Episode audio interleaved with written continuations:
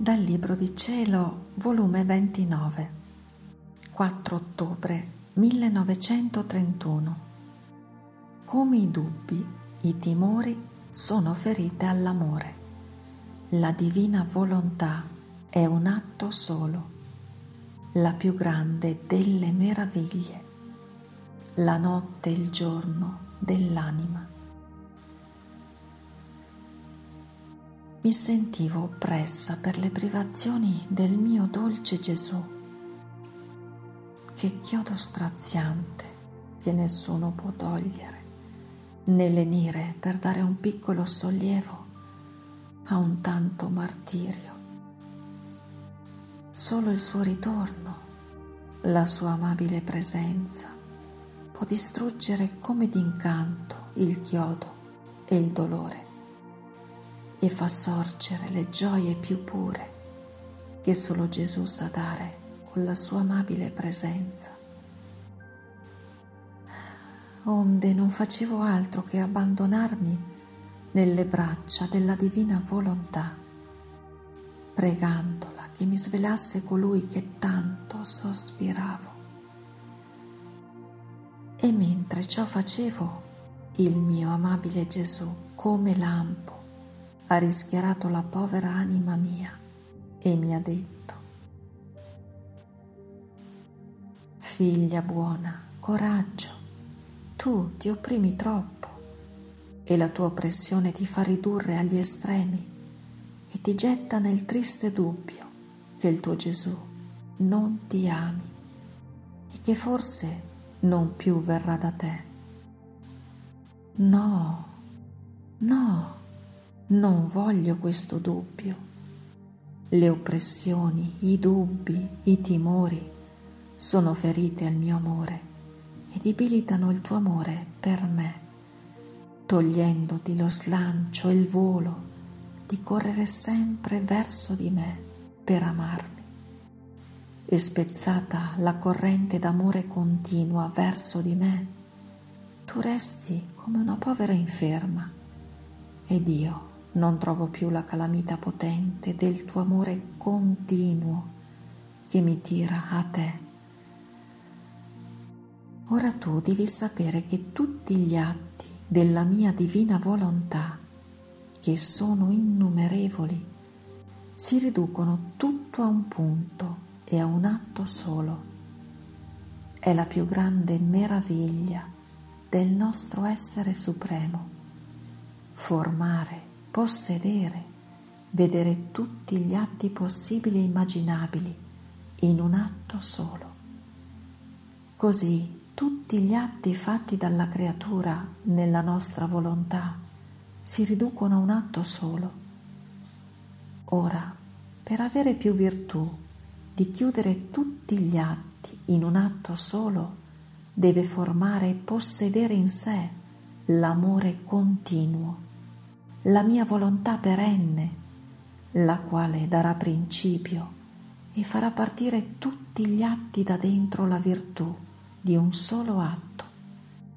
Vedi dunque tutto ciò che hai fatto nella mia volontà si sono unificati insieme in un atto solo e formano il tuo corteggio, il tuo sostegno, la tua forza, la tua luce che mai si spegne e ti amano tanto che facendosi braccia ti custodiscono come la cara pupilla del mio fiat, perché in esso sono stati formati e hanno ricevuto la vita.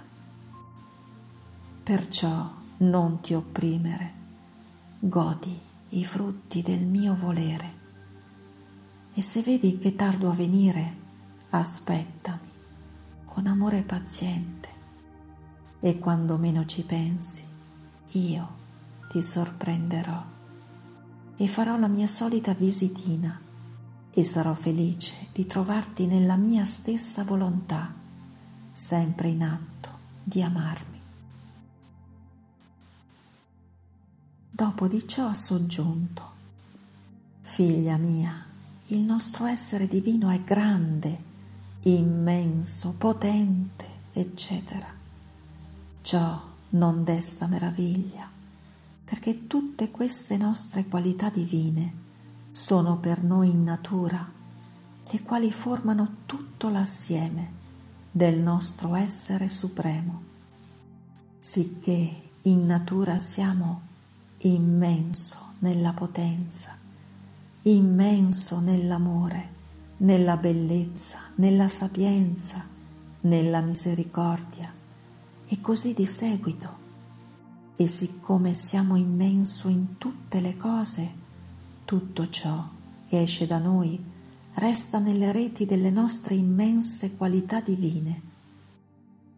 Ora, quello che desta la più grande delle meraviglie è vedere l'anima che vive nella nostra divina volontà, la quale racchiude nel suo piccolo atto l'atto potente e immenso del suo creatore.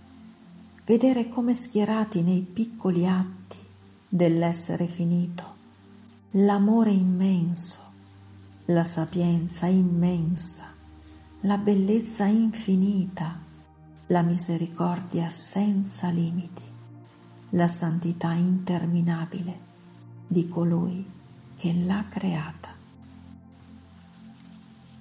Vedere il piccolo racchiudere il grande è più meraviglioso del vedere il grande che racchiude il piccolo. Alla nostra grandezza è facile abbracciare tutto, racchiudere tutti. Né ci vogliono arte né industria, perché dalla nostra immensità nessuno ci può sfuggire. Ma il piccolo racchiudere il grande ci vuole un'arte a parte, un'industria divina che solo la nostra potenza e il nostro grande amore può formare nella creatura. Se non mettiamo del nostro, da sola non potrebbe farlo. Perciò è la meraviglia delle meraviglie. È il più grande dei prodigi il vivere nel nostro fiat divino. L'anima si rende così speciosa e artificiosa che ha un incanto il vederla. Si può dire che in ogni suo piccolo atto vi concorre un nostro miracolo, altrimenti non potrebbe succedere il piccolo racchiudere il grande. E la nostra bontà è tanta che prende sommo piacere e aspetta con tanto amore che la creatura le dia l'occasione di farle fare quest'arte divina di continui miracoli. Perciò il vivere nel nostro volere ti stia a cuore più che tutto. Così sarai tu più contenta e noi più contenti di te e sarai nelle nostre mani creatrici il nostro campo d'azione e il nostro lavoro continuo.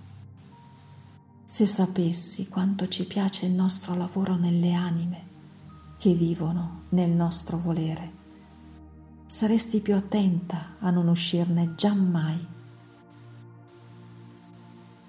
Onde seguivo il mio abbandono nel fiat, ma accompagnata da una mestizia per tante cose affliggenti che si affollavano nella mia povera mente che non è necessario il dirle sulla carta. Certi segreti intimi è giusto che li sappia solo, solo Gesù. Ed il mio amato Gesù ha ripetuto con un accento tenerissimo. Figlia mia, tu devi sapere che come la natura tiene la notte e il giorno, così l'anima tiene la notte, l'aurora, lo spuntar del giorno, il pien meriggio e il suo tramonto. La notte chiama il giorno e il giorno la notte. Si può dire si chiamano vicenda. Ora la notte dell'anima sono le mie privazioni ma per chi vive nella mia volontà sono notti preziose, non di fingardo riposo, di sonno irrequieto.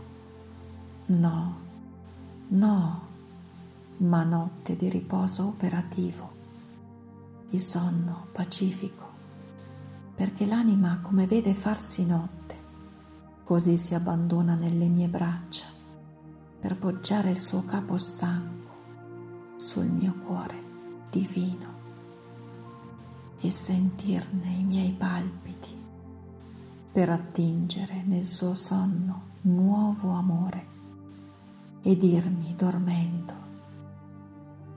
ti amo, ti amo, oh mio Gesù.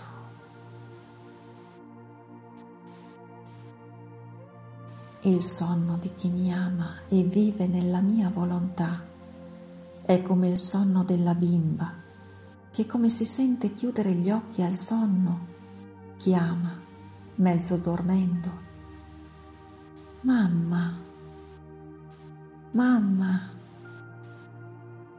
che vuole le sue braccia e il suo seno materno per dormire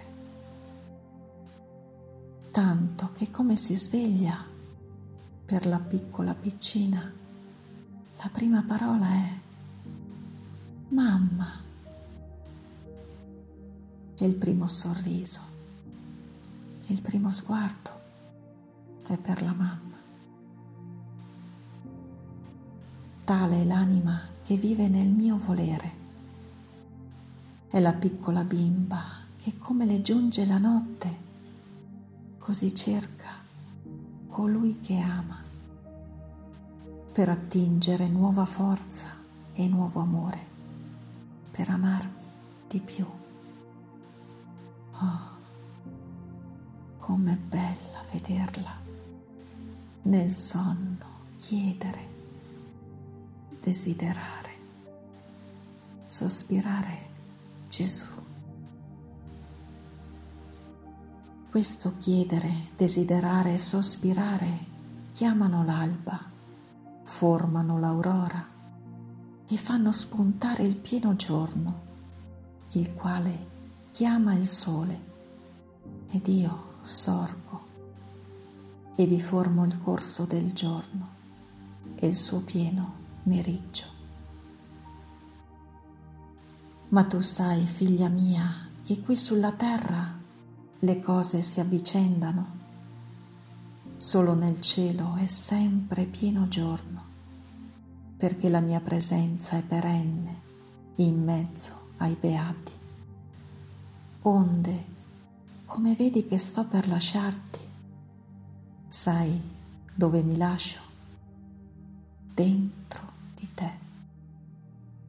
Dopo aver ammaestrato l'anima tua, dandoti le mie lezioni, innanzi alla luce della mia presenza, affinché ben bene tu le comprendessi e ti servissero di cibo e di lavoro durante il giorno.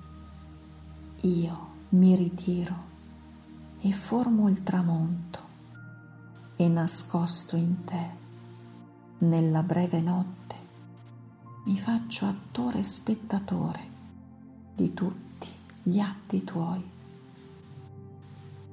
E mentre per te pare notte, per me è il più bel riposo, che dopo d'averti parlato prendo riposo nella mia stessa parola.